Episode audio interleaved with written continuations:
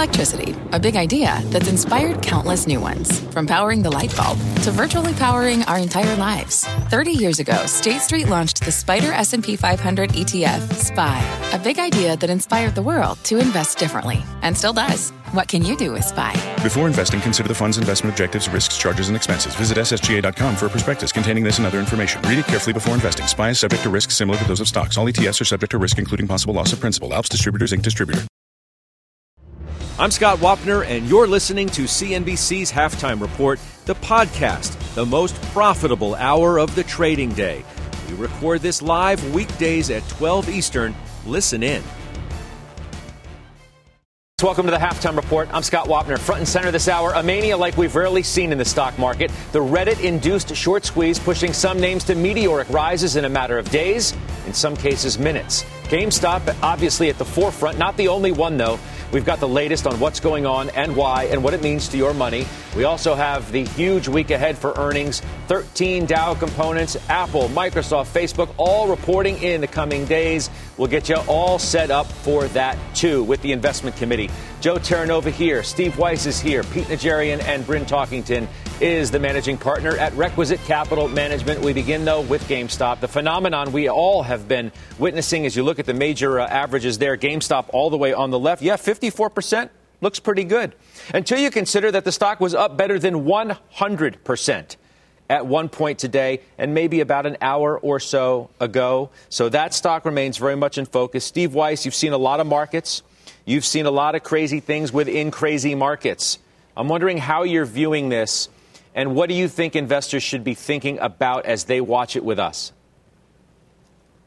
Well, I'm thinking that this GameStop situation is the craziest I think I've ever seen. Uh, usually, you have a short squeeze and it goes up, but this one keeps going. So, this really speaks to the changing demographics of investors in the market.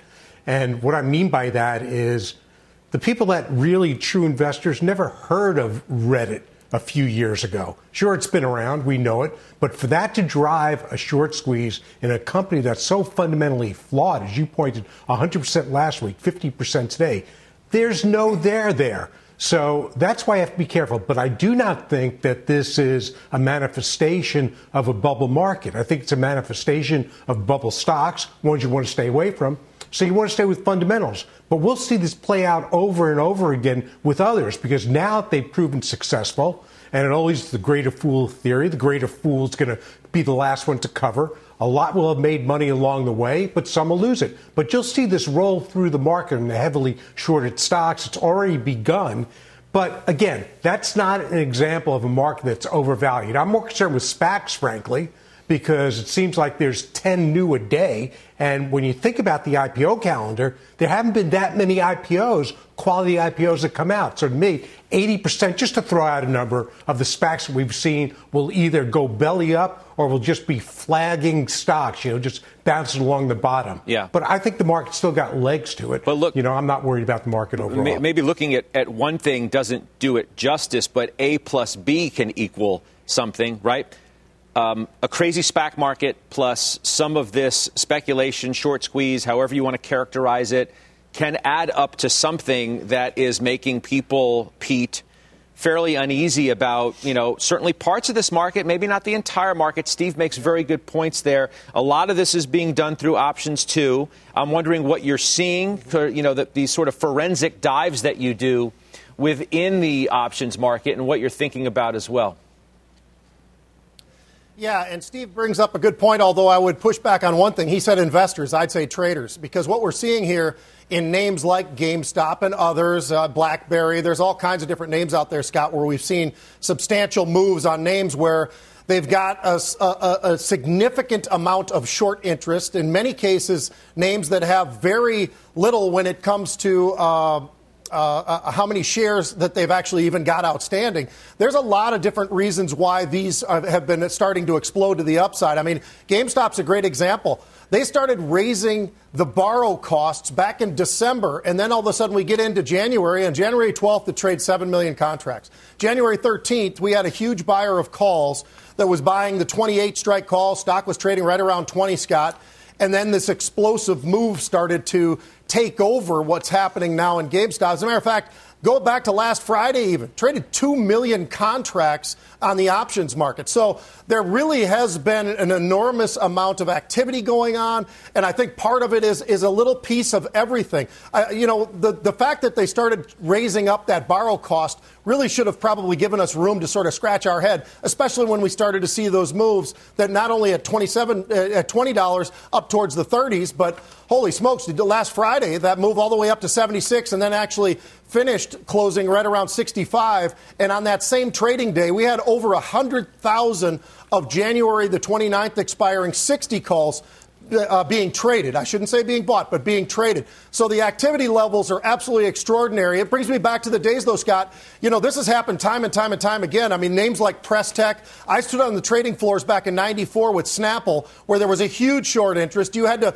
pay significant amounts of money to be able to borrow the stock, and it, and it turned into what was something similar, not, not quite exactly like GameStop, but these things have happened in the past. So this is not just a one time thing. Right. This isn't a snow leopard. This is something where we're seeing more and more of this happening across a lot of different names that have the same sort of, when you said forensic, that's exactly right. The same forensic background is what we're seeing in GameStop. Well, what I find interesting, too, Pete, as it relates specifically to you and how other traders mm-hmm. who follow you and your brother and the way that you trade, mm-hmm. uh, certainly on this program and, and elsewhere, you are willing to play along, if you will, in this 100%. sandbox for now yeah. because I'm looking at the mm-hmm. fact that you bought AMC calls, okay? AMC is one of mm-hmm. those stocks that is also in its own right having these GameStop like moves. You know, John mm-hmm. Spallanzani, mm-hmm. uh, who's a guest on this network from time to time, sends around a note too of uh, a line from the, a Reddit chat which says AMC uh, don't miss AMC, the next GME, right? So that's caught up in the mm. same thing. Why, why are you playing along here uh, to begin with? I mean, do you comfortable with how all of this is going to end? Yeah, how it's going to end, no, but I am very comfortable, and this is exactly why one of the things that I always say to you, Scott, when you've got certain names out there and you say, why are you in the calls, for instance, of Tesla or something that's a very wild running stock, both up and down? Um, I would much rather prefer to be in the options because I know my risk reward. And I bring that up all the time on this show. I have since 2007. The idea is when you're seeing certain types of trades, what kind of risk tolerance do you want to have? Are you willing to own the stock or are you not willing to own the stock, but you still believe that there is plenty of movement left in some of these names that have made some of these moves, including a name like GameStop? So, yeah, I own actually some calls in GameStop. I own some calls in, in BlackBerry from just last week. I own some calls now in the AM Because there was a huge buyer of 19,000 of those calls today. So there is a lot of activity out there, Scott, but I am not buying these stocks because that's where I think you can get burned. So people have to be at, least educated enough to understand risk reward. So when you're buying an option, when you're buying a call, whatever you paid, that's the most you can lose. Now you look at some of these things when you when you're talking about from a stock perspective. Holy smokes! I mean, some of those rides to the downside certainly would not be pleasant. And sooner or later you'll see them. I mean, just take a look at the at the movement today alone in GameStop. The fact that I the know. stock was already stopped, it was halted, and, Pete, and, then it made the move to 150, but it came back. Yeah, Pete, the stock was at 159. Um, within the last couple yeah. of hours. And what I found remarkable is as I'm sitting at my desk preparing for our show, watching Carl interview the analyst from Loop Capital who gave up coverage of GameStop. And as he is going line by line and pointing out all of the fundamental reasons why GameStop had no business whatsoever trading where it was, the stock kept going higher right. and higher and higher the more negative the analyst got in real time. That's extraordinary, Pete. Yeah. It is extraordinary. You're 100% right, Scott. And that's why, you know, the one thing that John and I always say to everybody, and I know you hear it to the point of nauseum, but discipline being disciplined, understanding when you put on a trade, where are you going to exit? Where are you going to exit on negative trades? Where are you going to start to trim or take off positions and positive trades? So this is part of that whole discipline is how much are you willing to ride along with some of these things? We know they're going to come back. We just don't know when. The timing of some of the pullbacks, and you saw it today. Just the movement today alone is just absolutely something like we haven't seen in a really long time, but it's not something we've never seen before. We have seen moves like this before. I think think I, I, can even go back to some of the some of the other other names that we've traded where it's just been extraordinary when we were back on the trading floors. Yeah. As a matter of fact, and Presstek was one of those names that stood out to me. But it, you know what, you you bring up a good point. It ends ugly sometimes. It sometimes does. Absolutely, it does. But when you're in the options world, you at least know exactly what your risk is, as long as you understand if you're buying. Now, if you're short something, that's a different story. But once you've bought something, you know exactly what you can lose. I'm trying to figure out, Bryn, you know, not only what your view is from, you know, away from Wall Street, down in the Houston, Texas area, um, but also this notion of what Pete just said. Um, it could end badly. I mean, it's going to end badly, isn't it? I mean, you look at some of these names. I'm not just talking about GameStop and, and AMC, whose CEO, by the way, is going to be on later on this afternoon on, on I think, the closing bell. So you're going to want to, there you go, 3 o'clock, it's a first on interview, uh, Adam Aron. So you're going to hear from him on what he thinks about Uh, all of this and where his business is, which has been, as you know, incredibly challenged. But I'm talking about some of these retail names. How can it not end badly in a Bed Bath & Beyond, a Macy's, which is up 31 percent, month to date, which is up double digits today. A lot of these retail names, Ollie's, designer brands, which is up huge today. How doesn't it end badly? Yeah, I mean, you don't really make the money until you sell it. So to your point, you know, these names, we'll call it, you know, Macy's, these these retailers have structural issues that they need to pivot. That's nothing new that that we've all seen how this has shifted and and this pandemic has caused this, caused this shift online to, to go even further. So maybe Nordstrom outperforms Macy's. But I do think going back to what, what, we've been talking about, I think it's really important for the viewers to understand what's actually happening underneath the market with all of these options. And I think that what hasn't been talked about is, you know, the market makers with the GameStops or the Blackberries and these, you know, the Reddit traders is that, you know, these Reddit traders are buying deep out of the money short dated calls. Okay, they're really cheap, really inexpensive short. They're buying them from the market makers who, like a Citadel, who are selling them to them. But then a firm, the market maker, doesn't want to be naked the stock, so they have to actually go buy the stock. So they are matched up. And what happens is this becomes a big feedback loop as a GameStop rises and rises. The actual market makers actually have to start buying more stock. So it's more than just a short squeeze. It's actually this like dislocation between these short dated, out of the money calls um, and the market makers being this feedback loop. So, I mean, it ends when it ends, but I think ultimately we have this incredible. You know, it's good right now, energy underneath the market. I mean, SoftBank with options, we talked about this last year. That, this is just that on steroids, which is ironic that it's you know smaller investors. But we have this incredible energy under the market because we've had this massive wealth transfer from the government to the consumer via stimulus, which will continue to happen. This massive liquidity from the Fed, and this is a cascade effect of that. So I think that this continues in different forms until one of those two dynamics stops, and it doesn't seem like that's going to stop anytime soon. It's so, like a it's, I, I'm sorry. Finish, finish, your thought. I thought you were. I thought you were done. My, my apologies. Go ahead. No, no. I just think it's a. I think it's a big. I, I think it's it's just going to continue, and clearly we'll have sell-offs. And I'll just say, you asked how everything's going in, in, in Texas. You know, actually, it's going really well. We're doing. I think one of the better countries, better states, uh, feels like a country uh, for vaccine. Schools are open, restaurants are open thoughtfully, and so I think we're trying to do the best we can to yeah. help these small businesses and kids um, do well. that was a Freudian slip. I, I, I know. I know. Um, all right, Joe. So let's throw up GameStop again, okay? Because the stock was up by about 120 percent er- earlier today. It, it's now it's up, halted. It's it's now up 20 percent, right? It's been halted numerous times, so it's halted again. Um, again, the high of the day on GameStop today was 159 and 18. To, right now, it's at 78.56. Again, earlier today it was a gain of nearly 120 percent. Now it sits as 20. I go back to the the Spallanzani note that he sent me and whether this becomes a rolling game of sorts where you know you're finished running and gunning GameStop so you throw that one in the can and then you just move on to the next. And when you're done with that you move on to the next. And when you're done with that you move on and so on and so on and so on. And what the risk is for the trader who is watching the program today uh, and who is a frequent viewer and knows that we have traders and investors, short term, long term. It's an amalgamation we have on this program of people who just do different strategies. What are you telling them today as you watch this unfold? And it's not just this name. I don't think any one of us, any of the four of us, would tell them to either short sell or to buy the stock of GameStop. No question. I think there is something obviously wrong, and it's the gamification of Wall Street when you see a stock trade the way it is trading.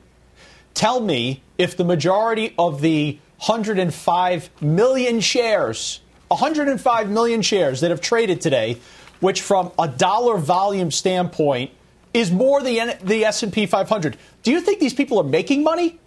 Or there's a small minority that are making money in this. This type of behavior is not the behavior that you want to be replicating. And there is something inherently wrong within the regulatory structure if this can be allowed. Mm-hmm. Tell me the online platforms. Is this good for your customers? Because customers that lose money, those are not good customers because they're not coming back. So there is something wrong that's represented by the way this is trading today. And you look, could look back upon 2020 and you could find other instances, whether it was Kodak or BigCommerce when it went up to 150, or even at times to a certain extent, Tesla traded that type of way. It is not a representation of the overall market, but it's the type of behavior that Wall Street shouldn't be proud of. Okay, so you know that's a perfect segue to bring in Mike Santoli, who's been taking a look at this, uh, as you might expect. And Mike, what I love the line in your note to us today, which which says the sideshow is getting wild. The question is, does it disturb the main event? It's the exact point that Joe just made. Do we need to worry about what's happening here and a spillover effect into the rest of the market or what it signifies about where we are more broadly? Yeah, I think so far it has really been off on the fringes, and it has not necessarily changed what was going on in the overall market. You know, we opened up today, and it looked like a routine. Oh, we're going to rotate into the big Nasdaq stocks today. The the the, uh, the, cyclicals are coming off. The Dow's down a little bit. We've been doing this a little bit back and forth for a few weeks, and then it starts to seem a little more erratic when everybody is focused on some of these movers, uh, and maybe it creates uh, other portfolio shifts around the edge. I don't think right now we're at that point where we're saying this is the market. Um, we've always had these short squeeze stampedes. We've always had these kind of hype uh, fests of, of, particular names, not always in these name brand stocks, not always in multi billion dollar market caps like we have here with GameStop, but a lot of things that have really uh, come to the fore in the last 10 months are at play here. Bryn talked about the, the options uh, activity, which is basically self reinforcing on the way up. People are paying enormous, enormous bloated premiums to buy this uh, upside exposure. And by the way, nobody's making money. This stock opened at 96, traded most of the volume between 96 and 150, and now where is it? So you're good. It burns itself out on a certain level right there. But I do think that there's a there's reason to question whether this becomes a little more the mode of the overall market. Um, so far, I would say not necessarily. Um, I don't think it's destabilized things just yet. What's interesting to me too is on a macro basis, this is not a heavily shorted market. If all you want to do is go hunt heavily shorted stocks, there just aren't that many of them. Uh, right now, the short base is very low, which actually arguably is a contrary indicator saying maybe the overall market needs a break. Uh, but it's not as if there's, there's really ripe candidates for a lot of this stuff to just keep going and going and going uh, indefinitely. So I, I actually see it as a little bit of you know, people playing video games along the side. Uh, there's sometimes there's a fundamental reason for it. Sometimes the shorts have gotten overconfident and, and overplayed their hand. Absolutely, uh, and that gets all hashed out over time. Uh, but right now, it seems to me people are kind of playing, you know, the money line uh, during the game. And, uh, and, and just seeing who wins and not necessarily betting their entire you know, life savings on uh, GameStop calls, we hope anyway. The most remarkable thing that may happen today is that GameStop if it actually goes and trades negative yeah. after being higher by nearly 120% not even two hours ago. And I would just take what you said, Mike, and, and come back and say, not yet is there a spillover, and, and who knows whether there will be or not. But this kind of activity already comes, Mike, at a time where some are questioning the sustainability of the rally and valuations that they deem to be in Jeffrey Gundlach's words, record breakingly high. Yeah. So there's a backdrop to what we're witnessing, too. There is. There's no doubt that the overall market on most objective measures is valued at a, at a pretty high level. It is elevated. Now you could compare it to bond yields if you think that's relevant and say it's not it's not really extreme. But I actually think what's fascinating is during the summer it was all happening very systematically. It was people saying, oh, negative real interest rates. We see that on our screen. So we can therefore pay more for the very reliable cash flow streams of Facebook and Alphabet and all those stocks. And that was all this very kind of algorithmic, oh, we're just going to walk these things up. And then you had the Tesla wildness on the side. But this is different. This is not some kind of big picture, new era view of the fact that GameStop's going to take over the world, or National Beverage, right, Fizz, which is ripping today, or iRobot. It's not a big picture bull story that's very open ended, and, and, here's why we deserve these valuations. It's really just games uh, around the side of, of, of, the main market. So I still think you can say uh, that it's not really overtaken what's happening day to day for sure. most of the $35 trillion market cap we have in the U.S. Yeah, not yet, anyway. By, by, way, by the way, GME halted yet again, so we'll let you know when that reopens. Um, but that stock, which was up better than 100%, is in danger of going negative by the way that the, the thing's trading. Let's bring in Herb Greenberg, our old, uh, old pal, uh, is with us too to get some of his perspective. Uh, Herb, I thought of you immediately.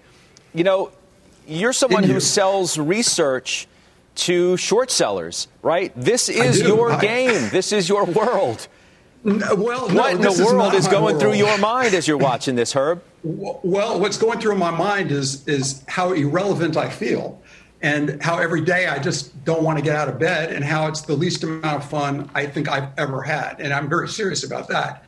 But I also know that this is creating somewhat of an, a great opportunity for specific types of uh, of stock picking type shorts at some point in time. It may be it may be in this earnings season where it starts, it may be at some other point in time. But I can tell you the type of names we deal in, and we're very quiet, as you know, the type of names we deal in are tend to be larger, boring companies, the type that don't make headlines. And even with that, the disconnect with reality for most of those names is unbelievable. You look at it and you just, your jaw's on the ground, you say, it doesn't make sense. Nobody's doing any work. And it's driven by levels of fundamentals that you just, I mean, levels of speculation. In fact, Pete said traders. No, Pete, I'd say speculators. I'd actually go beyond speculators. I'd say gamblers. I'd say it's a group of people that there's, you know, you have so much in this market. You have the passive investors on one side, right? So that's a part of this, the algorithms. On the other, on the other side, you have the retail investors that are sort of having their, hey, their, their, their heyday. And the rest of this is just, in a sense, you look at it and you say it's like making a mockery of the market. And yes, we've seen this before, but we haven't seen, I don't think we've seen this before. We've seen craziness, but this is this is at a level that makes whatever we saw before look like kid stuff.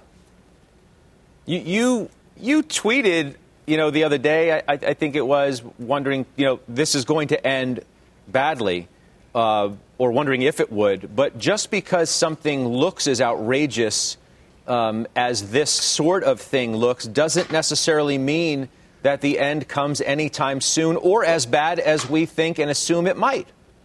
Look, I never said it was going to end badly because I think we know that that kind of a comment right now is kind of a silly comment because we don't know who, what, when, where, and why. And I would go so far as to say when it ends, it's going to be something out of left field that nobody was expecting um, and, and, which is often or can be the case. What I said was the GME, I tweeted the GME, every bone in my body wants to think the GME is a bell ringer, but every bone in my body also knows there is no bell.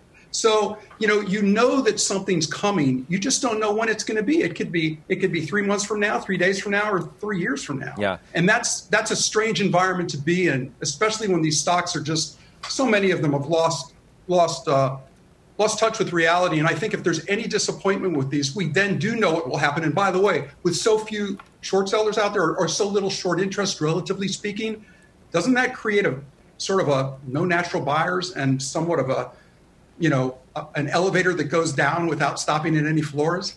Yeah, no, I thank you for correcting me too. And you also said it much more eloquently than I portrayed of what you were trying to say. But the point um, is, is, well made. Pete, I'll let you respond because, again, um, you know, this notion of trading versus speculating versus gambling. In a sense, Pete, this is a, you're, you are playing along with the gamble, right? I mean, you are playing along, Pete, no in these very short term um, gaming plays. I don't know how else to portray it. I think Herb did a better job than I could myself. No, and Herb, Herb brings up a good point. There is a lot of speculation out there. We already know the Barstools crowd. We know uh, a lot of the different parts of the market that changed significantly starting really last year and the acceleration of that change through Robinhood and everything else, right? I mean, so many people have in is. front of them what they think and they might even the way, perceive Pete, to Pete, be a bit of a game. But forgive yeah, me for interrupting yeah. you, but I'm going to, uh, if, if only to let people know that GameStop has now gone negative. It's negative by hmm. 6%. Okay? A stock that was up to $159, a gain of better than 100% on this very day, not even three hours ago, is now gone negative. Hmm. Pete, continue. Sorry. And, and, Scott, the one thing I would point out, too, is this is something that we've brought up a time and time again, specifically when we've talked about certain other names that are big names that have short interests. I mean, how many times have we talked about seeing a, some unusual option activity in something like a Macy's, and we try to point out, hey, by the way, there's a significant short interest here. And, and just to point that out so people have a little bit more information about why or what people are seeing out there and some of the movements. I mean, I could go back to Tilray not too many years ago, Scott. That, uh, that's something that absolutely had one of those explosive moves, then had the pullbacks and all the rest of it. But there's a long list of these. So this is not, like I say, just a, a one time event with GameStop. This is something that's been going on for a longer period of time, even than the Robin Hooders and all the rest of it. So this is something that I think you just have to understand what are you getting into? And uh, many of the people probably do not know that but they are speculating to herb's point or gambling. And, and I, we've seen that in the market for a long long time. They've come and gone the day traders and all the rest of it scott. So this is this is just another part of what we talk about all the time which is hybrid the markets are going to be hybrid. The, the, the workplace is going to probably be far more hybrid than anyone right now really knows. So I think there's a lot to be said for the changes that happened in 2020 that will still be holding on, I think, in 21, 22, and beyond. Herb? You know what? I'm surprised. I have to say one thing. I'm surprised I haven't seen the headline on a story that says short selling is dead. And I'm just so hoping we see that one soon because we know we know what that means. And is that uh, the bell? and that if there's ever going to be something close to it was like the the Business Week story back whenever that said you know equities are dead.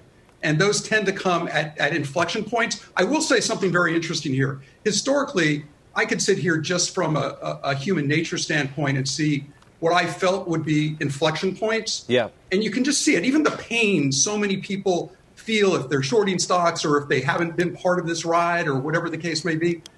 And these inflection points just aren't coming. And they're not coming when they typically would, especially if you talk to short sellers or you talk to people like that. And I think that is an indication of this type of market right now. But I also think that, um, you know, I think uh, this time is different in that it's taking a little longer. I, I see Cramer's tweeting um, about our conversation. I don't know if he's going to come out or not. He is coming? Jim. All right. All right. okay. Yeah, he, no, he's tweeting about it. I, I, I was going to see if he wanted to come out and join the conversation because um, he is he is um, listening to what we're talking about. I know he's been oh, thinking he a lot. He's been thinking a lot Cramer about did it. this Cramer topic did it. He writes that he, he, he writes the he writes the tweet. Short selling is dead. There you go. Jim Cramer. short selling is dead. That's all we needed. You know, my friend Jim Cramer. I hey, Scott. Yeah, go ahead, Steve. Yeah, look, I'm a reformed short seller. I used to short as much as anybody, but here's why I don't do it anymore. It's too difficult. Markets go up 90% of the time, so to think that you can pick these names where you can, with the short, you've got to identify the catalyst, then you've got to identify the time frame when it happens. So look at some of the core shorts we've had. Chanos was on network last week. He's still short Tesla, except now he's doing puts. So shorting is very, very difficult. And shorting exists so hedge funds could justify their fees because they're being short. It really doesn't make that much sense because the number of companies out there that are true shorts get very crowded very quickly. Now, you take a stock like GameStop, more than 100% of the float is short. Now, I'm not going to go into the technicals of why you can do that, but back to Joe's point, that's a flaw in market regulation that should not be allowed. So I appreciate what Herb does, how hard he works, but there are anomalies there. Do you know that Vuzix, which I own in my portfolio, the cost to borrow that, and they put out another great announcement today about another partner, another sales, the cost to borrow Vuzix shares are more expensive than the cost to borrow GameStop shares. Doesn't make any sense. So my advice is for the normal investor, stay away from shorting. For hedge funds that can stay there and that justify their fees, go ahead and do it. I mean, maybe it's just a new phenomenon in this kind of a market where it's not going to go away. Um, the the people, Steve, that you're warning um, not to get involved uh, are throwing something at the television saying this guy is the, the old game of Wall Street. The new game is exactly what this is, and this is the way that stocks for a cohort are traded, and that's the new market that has left a lot of people in the dust. And when people were home from the pandemic, or because of the pandemic began trading stocks in a, in a way that they either never have in their life uh, or just differently. And maybe this is just the way that it's going to be for a while, Steve. It's a sideshow. And I'll tell you what never is going to go out of style fundamental investing. Whether your growth, whether your value, forget those labels. Bottom up fundamental investing isn't going, out of style. To Pete's point, these are traders. To Herb's point, they're speculators. They're playing the momentum. And I'm not blind to it. I'm not old to it. I see exactly what's going on. I participated, which is why I bought Bitcoin, right? I bought the momentum. I know exactly what's going on. But it's the arrogance of saying, you don't know what you're talking about to any of us that have long track records on this show that makes those, particularly the fools, in this market. Yeah. Do we get uh, a little bit lower? Jim, are you there? Yeah, I'm here. Okay, good. I'm glad. Thank God. Thanks for coming out. Uh, I really wanted you to be a part of this, so I'm glad, I'm glad you're here and able to do it. I mean, I know you're listening to the conversation and, and tweeting about it, and I, I, don't, you know, look, you have much more experience in, in looking at markets than I do, and you were a participant, uh, and I was not. So I, I'm just curious as to, I've heard you talk about this on the air already. But hearing Herb's point of view and seeing what's happened in GameStop in a single span of two and a half hours, what that what that says to you? Well, first, uh, it's great to see Herb and your gang is so right about so much of this. Uh, it's never I've never seen it before. And what Wall Street bets, which is really driving this, what they've done, that's a site on Reddit. What they've done is target large short positions. Now, they have not targeted small short positions. GameStop was 148% short. They went after uh, Best Buy this morning because that's 67% short. They're obviously, uh, uh, by the way, BlackBerry's not. They just happen to, happen to be a big favorite. Palantir, we don't know where they're doing. But I'm not, I actually think, uh, Herb, that they're smarter than we think. They're after the ones that are too shorted. No, short selling is not dead, but they're very smart about what to target. Wait a minute. What you just said, target. So here's my question How is it that they can target and that's legal? And if there was in the old days a bear raid, that was illegal. When does this become manipulation, Jim? It's such a tough question because remember, what's manipulation? How about if an analyst came out right now and said, I think GameStop is going to 250? Would we give that uh, person a pass? Yes, because of the very First different. Amendment. Very, no, very, no. Very, listen to me. Different. It's First Amendment protection versus the idea of a group getting together to bust the shorts. But if the group is not a real group, it's just a lot of people who love it. It's going to be very hard for the U.S. Attorney to do anything, Herb. What is it? The SEC. They're not. They're, what kind of case do they have? We like the stock. We like the stock. I mean, that's that's the kid where Ryan Cohen got so, in. He bought 15% at $8. He's on the board. We like the stock. How is that bad? Or do you think that they're concentrated and doing some sort of manipulation if they say they like the stock?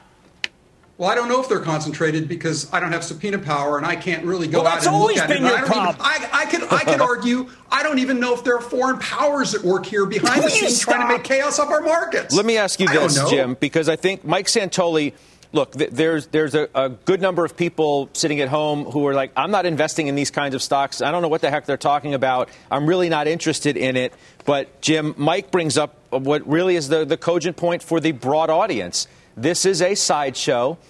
Does it at some point disturb the main event. I think that more people are worried that it's going to disturb the main event than it, it, it is. It is a sideshow. What happened in GameStop? Okay, so the, the big trade was to be long the 40 calls and to be short the 60 calls. So they covered, they they forced you to cover the 60 calls. They being the, the market makers had to cover. They started covering around 4 o'clock. So you did not, if you own the 40 and you're short the 60, you got caught here because you were not able to sell the 40 at the same price that you got closed out in the 60. So you see that there were closing out and closing out and closing out. And Pete, you know this. And then once it was done, boom. I mean, anyone who was long it from the 40 calls doesn't have the capital. So that's why it came under pressure. It just shows you, too, what, like, okay, we came into the show today, Jim, saying, okay, we're going to lead with technology. Uh, NASDAQ's ripping today. We're leading into a bunch of really critical earnings. And then we see what's happening with GameStop and the rest of the, the market story, and we're like, what in the world? So you make this great pivot. It sucks a lot of the, the air out of the room. At the end of the day, though, Jim, this week and this month and maybe the next one is going to be driven by the numbers. Right. I hope the fundamentals. And it's tomorrow. Fundamentals it's of, tomorrow. of What's Johnson Johnson well, going to say? What happens if Johnson Johnson says, "Okay, we had a great quarter. Stay tuned because you may only have to take one shot." I mean, where does that stock go? Look at Eli Lilly. Look at what happened to Eli Lilly on a couple of yeah, on good news happens, What? What happens with these earnings? Say you again. Companies come out. What happens if, with these companies, if, Jim, if people come out, and we know it's when the company stands up and the company says it's not quite what you expected it to be at these levels. And what I think is very interesting as I watch it, as these stocks go higher and higher and higher, executives are human beings. They have feelings. They get caught up in you're, it too. You're now already they have making a, statements that you can't prove. Now they have to justify. I'm, I'm, I'm trying to think through it. Now they're Come trying on, I've to known justify. You for so long, I like to do this with you. You know that. Go now, ahead. I love it, Jim. I love being with you. So really? now they have to justify. Now they have to justify the stock somehow. And that's where I believe you get into this issue of aggressive accounting, which people don't pay attention to any of that anymore. They haven't for a long time. People start getting more aggressive. They get hooked on the drug of aggressiveness. And that's why Jim Chanos is out there talking about the golden era of fraud. I was literally this is going to be a very interesting period going forward. I was literally very, thinking very of, of Chanos saying the golden age of fraud when he was with us The golden age um, of fraud? The, the, the, other, the other day. Wait, wait. Uh, okay, so tell me, was the fraud Wall Street bets decided to go after Bed Bath because some idiots are shorted when the Has whole nothing company to do has with Wall changed? Street bets. Sixty-seven This percent ha- short, and the whole company's better than it used to be. What is the case to be short Bed Bath and Beyond? Anyone have it? May- Anyone have it? maybe, Well, well, actually, actually, it did show up on our model for breaking retailers that we put out a while back. But that said, didn't take into account the new CEO, didn't take into account things. But that was, by the way, that was a long time ago. So again, he has to justify what he's doing at Bed Bath and Beyond. I don't know. I don't. It's not a company we write about. But you know, I will say that in the end, what will the managements do? What will they have to do to justify these stock prices? And these proxy statements that are that are going to come out later this year, it's going to be interesting to take a look at bonus structure changes and things like that to see how much of it is tied to the stock. If there's any tweaks that are going to indicate you know, that are going to suggest that management has to get more aggressive or wants to get more aggressive. Well, I'm not going to say if, it's going to happen. interest rates go up, I think a lot of this game goes away. But the problem And is, by is the way, that Hey, cleanses Scott, the market. I, I just bought. what? Scott, two things. First of all, you got two short sellers, Herb and Jim Chanos, talking about golden age of fraud. I'm not a short seller. I don't short stocks. Short sellers. No, but you put out short research. So everybody's Okay, thank talking their own book. I will tell you this. I just bought a load of GameStop puts far below the market going out to March and April. Just now. This is a moment in time. Reality is going to hit that stock, and it's going to come down hard. like literally just now as we're having this conversation, you did that? Literally just now. Literally just now. I mean, it's purely speculative. It's money. It's not going to affect, obviously, my portfolio or my life either way, but it's just too good a setup. This is not going to last forever. If I lose the money, I lose it, but it's going to be fun in the interim. Okay, so what happens to the guy There's who no there to? there. What happens this to the guy should be a $2 to? stock. Two dollar. The guy who sold to me? Ryan Cohen paid it. Yeah. No, I'm saying how does he how does he hedge himself? Yeah. Well, I, well, he's going to have to go out and do something with the stock. I know, but that could la- that, Or he's gotta your find own- somebody you on the other side. If you did position probably- limit, you're going to hurt the stock. You know that. I mean, you can make it happen yourself.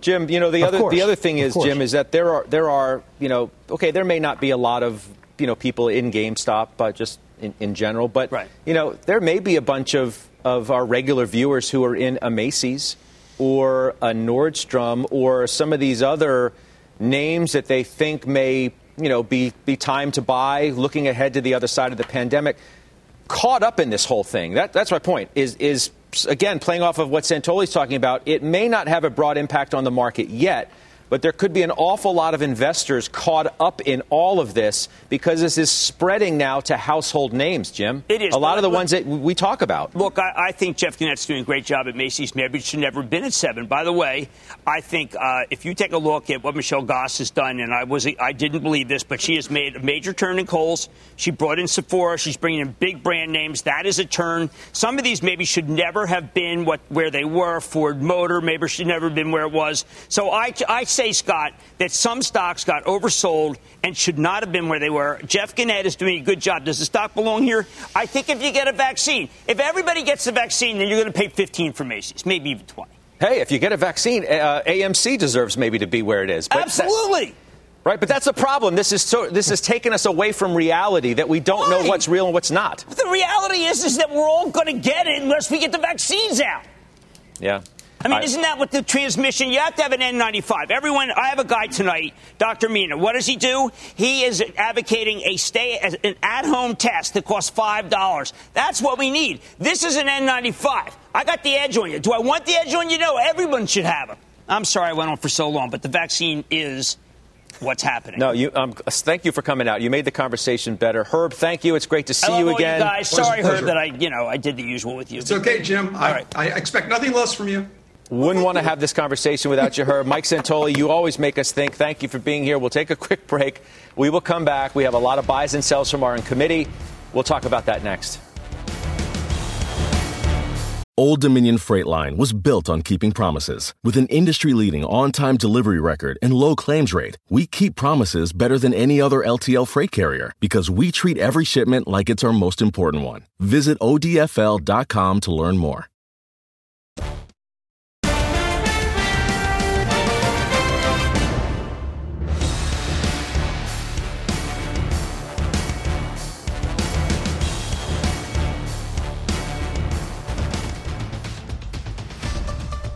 Welcome back, everybody. I'm Sue Herrera. Here's your CNBC News update at this hour.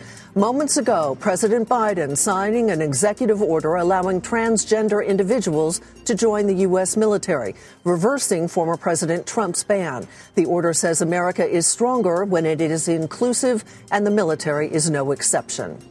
The Justice Department's Inspector General is starting an investigation into whether any current or former department officials made an improper attempt to change the outcome of the presidential election. There are reports Trump worked with a Justice Department lawyer to replace the acting attorney general with someone who would try to overturn Biden's election results. It is summer in Australia, and that means wildfires. With a heat wave pushing temperatures well above 100 degrees, fires have been burning around Adelaide and other areas in the southeastern region of that country. And here at home, the White House is releasing photos of the Biden family dogs, Champ and Major. They're getting used to their new home with a nice big yard to play in. You are up to date. That's the news update, Scotty. Back to you. Okay, Sue, I appreciate that. Thank you. All right, the investment committee, as I said, making a lot of moves today. Joe, let's go through some of yours, okay? You bought the China ETF, uh, MCHI. Talk to me about that because I know we were recently talking about your emerging market play um, as well. So this is a continuing theme? Well, it's the only place in 2020 where you actually saw positive economic growth. Uh, Chinese are the only economy that is experiencing a V-shaped recovery. Pinduoduo, which I've talked about on the show, Brad Gerstner knows well. Look at the performance of that today. So I want more exposure to Tencent, Pinduoduo, and Chinese equities themselves. I'm into MCHI. I told you last week that I would be ringing the register on DocuSign and Tractor Supply. That is what I did, as well as uh, Capital One.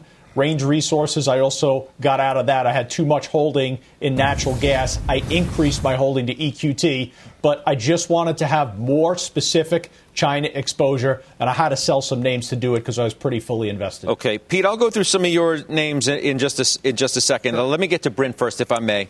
Uh, if you, you'll, you'll beg my pardon uh, for that. Yeah. Uh, PayPal, you bought more, Bryn. Yeah, I mean, their earnings don't come out till till February, but I really think they're a perfect example of the, the new finance. And I think that this will be the first quarter where their cryptocurrency is part of their revenues. I think it's just going to be huge. I think the best days are ahead of them. You know, they have a similar platform to Affirm. Actually, the Affirm CEO started at PayPal. And I just think it's a great financial that has been re-rated once they started having, you know, Bitcoin and Ethereum to, for sale to trade. And I think that will continue to give it a strong runway in 2021. Okay. And you bought the JP Morgan Equity Premium uh, Income Fund, the ETF, the JEPI? Yeah, we call it JEPI. And I think we spent so much time in the front end talking about buying calls and options. And actually, you know, we love buying individual names and actually selling calls where you collect premium. And we found this ETF last year. The portfolio manager, Hamilton Reiner, is great. He's been in the business for over three decades. But instead of just focusing on, you know, like an IBM that, that has a 5% yield and trying to buy these high dividend yielding stocks, we found this strategy via an ETF. And what it does is it buys a basket of around 80 high quality names and then it sells calls it sells S&P calls, you know, against those. And so you end up with a strategy between option premium and dividend that's going to return about 8 to 10%. It did around 11% last year in just yield and income, plus you get capital appreciation. So we think it's a really important part of our toolbox, and I think it also gives you exposure away from FANG and not into value either. Why'd you get out of Starbucks? You know, I actually bought Starbucks and sold the calls, and the calls, I, the stock got called away because it was above the strike price. So nothing except the, it got called away from me. Oh, I got you. Okay. Uh, thanks for clarifying that for me. Pete, okay, to you. Uh, forgive me. Uh, okay, so you yeah. bought J&J, right, an earnings reporter this week. Yes, uh, you got a lot of other stuff, too. A lot of call buys, sold a bunch of calls. Why don't you talk to me about what you think are the most yeah. interesting for our viewers to know about? Otherwise, there's just too many to go through. Yeah, yeah, I really was active. Um, I will say this: uh, the stock positions are the ones that you probably want to hear most about. So J and J, I love Gorsky. I love what he's done over his tenure there at J and J. I think that continues, and I look at that the company and the cash that flows that they've got are incredible. So I expect this just to continue on, and I like where they trade from a P&E perspective, and they got the trifold of what their exposure is in with the with the consumer and obviously the pharmaceutical and medical devices. And I think Sleep Number is one that I think stands out too because it's a name that's performed extremely well. I think it continues, Scott. They've got 60% margins. This is a company that has great cash flows relative to what their market cap is, and they've bought back so many shares, almost 50% of their shares. So this is a company that has done an amazing job, I think, and will continue to do so in the future. So I own that stock as well. All right, good stuff. Thank you for that. All right, now let's go to Bob Pisani, yep. who has our ETF edge today. Hey, Bob. Hello, Scotty. SPACs are hot, hot, hot. And of course, that means a new SPAC ETF launching this week. The Morgan Creek Exo SPAC ETF will be actively managed. Let's talk to the man who's doing this picking there. Mark Yusko is the CEO of Morgan Creek Capital Management. Mark, Two thirds of the companies in this ETF will come from companies that have already chosen a partner, and then one third will still be shell companies seeking startups. How on earth in this environment are you going to pick winners in the SPAC business? Yeah, look, Bob, you and I talked last week that uh, you know the SPAC structure is great and it's optimal for these high growth, innovative companies, but they're not all going to be winners. So the real edge here is all about active management, and you know ourselves and Exos to collectively have been doing asset management now for about five decades. So we feel like we put together a great team that's really going to get to know the management teams that are putting these things together and really focus on the highest quality businesses going forward.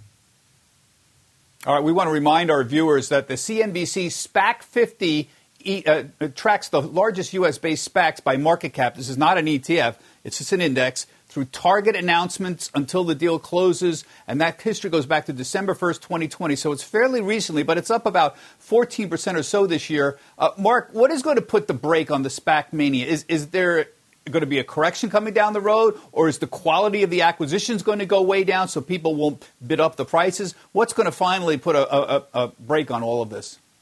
Yeah, Bob, that's a tremendous insight. You know, uh, every unique structure that uh, has come to be, whether it's it's the IPO, whether it's uh, mutual funds, whether it's ETFs. Uh, the highest quality managers are attracted to it first, and uh, once they've all done their deals, then unfortunately you will attract some uh, less quality uh, managers, and I think that's where you have to be very careful uh, in the current environment. So uh, we are going to remain very diligent and very vigilant to really focus on these uh, quality teams and most importantly, these companies of the future, these really innovative, high growth companies. Um, so I don't think we're going to see a slamming on the brakes, but I do think we'll see a slowdown in the uh, just the number of opportunities that are fantastic. All right, thank you, sir. A lot more from Mark on picking SPAC winners coming up on ETF Edge. That's 1 p.m. Eastern Time. He'll be joined by Bob Shea from TrimTabs. Shea ran the equity desk at Goldman for 14 years. He'll give us his insight into active stock picking and ETFs. Also joining us, Ben Johnson, Global Head of Research for ETFs at Morningstar. All on etfedge.cnbc.com. Halftime. Back right after this.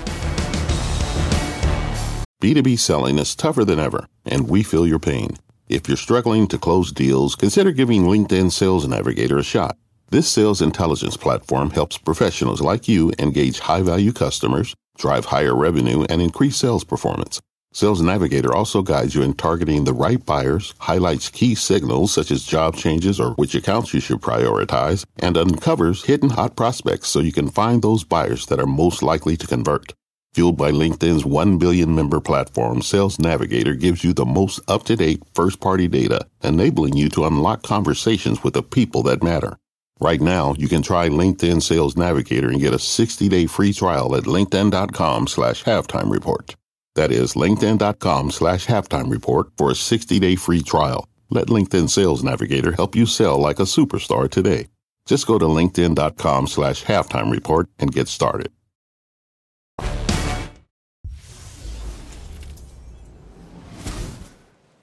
We're back with the futures outlook now. Watching natural gas today, those futures rallying after a losing week. Scott Nations of Nations Indexes joins me now for the trades. Good to see you on this Monday. What is your trade in nat gas, Scotty? Scott, I'm having a tough time hearing you, but crude uh, natural gas rather up five percent today. Uh, that's only half of what it lost last week. And if you look at stockpiles, stockpiles higher uh, than they were last year, higher than the five-year average. Scott, this is a rally to sell. I want to sell the March contract $2.60. My target to the downside is going to be $2.41. My stop, I'm sorry, I'm selling it at 256. My stop's going to be $2.60. We're always going to trade these with a stop. We're risking $400 to make $1,500. All right, good stuff. Scott Nations, thank you. Final trades after this quick break. All right, Pete, unusual. What do you got? Yeah, I'm going to start off with Virgin Galactic, Scott. We had some pretty interesting buying in here about a week and a half ago. Stock was around 30. It jumped up towards 36 today. And we have some buyers that are expiring on Friday. Again, we're talking about short term, but they're looking at the 41 strike. About 6,000 of those were bought. They were bought for just under a dollar, Scott. So that's a pretty interesting one. Also, a second one, GoGo. Now, GoGo's been on fire, as we know. That's another one of these names that's been absolutely rocketing. They were buying the February 15s, the February 16s, but what stood out was the February 20s because they bought about 15,000 of those somewhere between 20 and 35 cents. So Great opportunity, in my opinion, because of risk reward. I know what I can lose. So I like both of these two trades. I'm in both of these trades. Okay, good stuff. Why don't you give me a final trade? Speaking Thanks. of trades, Pete. Sure. One of the stocks we never got to today was Marvell, so I'm going to give you that one. I own calls as well as stock. I believe in this thing. I think it's going a lot higher. Great acquisition. I'm looking at right now. Name the number one top pick uh, at Citigroup. $64 is the price yeah. target. I'm glad you mentioned that so I could get that tidbit in before yeah. we left. Thank you, Pete. It's good to see you. Bryn, cool. what do you have as your final? I think the number two stock pick, Nvidia. I think it's been it's been basing out with consolidation since September. Their their strength in crypto mining, data centers, and AI. I think this will be a good earnings and a good time to get into the stock. Yep, that was the number two at Citi. All right, Steve Weiss. Moderna just announced a conference call at 4:30 to go over why it's good against new variants, and that's why this is the biotech company of today and the future. Yeah, up nicely today. All right, Joe. J.M. Smucker. All right, guys, good stuff. Really enjoyed the conversation today. Thank you for watching as well. We'll see you tomorrow. The exchanges now. You've been listening to CNBC's Halftime Report, the podcast. You can always catch us live weekdays at 12 Eastern, only on CNBC. The spirit of performance defines Acura, and now it's electric. Introducing the all electric ZDX, Acura's most powerful SUV yet. While what powers their cars may change, the energy that makes Acura never will. crafted using the same formula that brought them electrified supercars and multiple IMSA championships, the ZDX has track tested performance that packs an energy all its own. With a premium Bang & Olufsen sound system and up to 313 mile range on a single charge, and a Type S variant with an estimated 500 horsepower, the ZDX is everything they said electric could never be. It was built with the driver in mind, just like Acura's been doing since the beginning. We could talk all day, but the only way to experience this electric performance is to drive it yourself. Unlock the energy and order yours at Acura.com.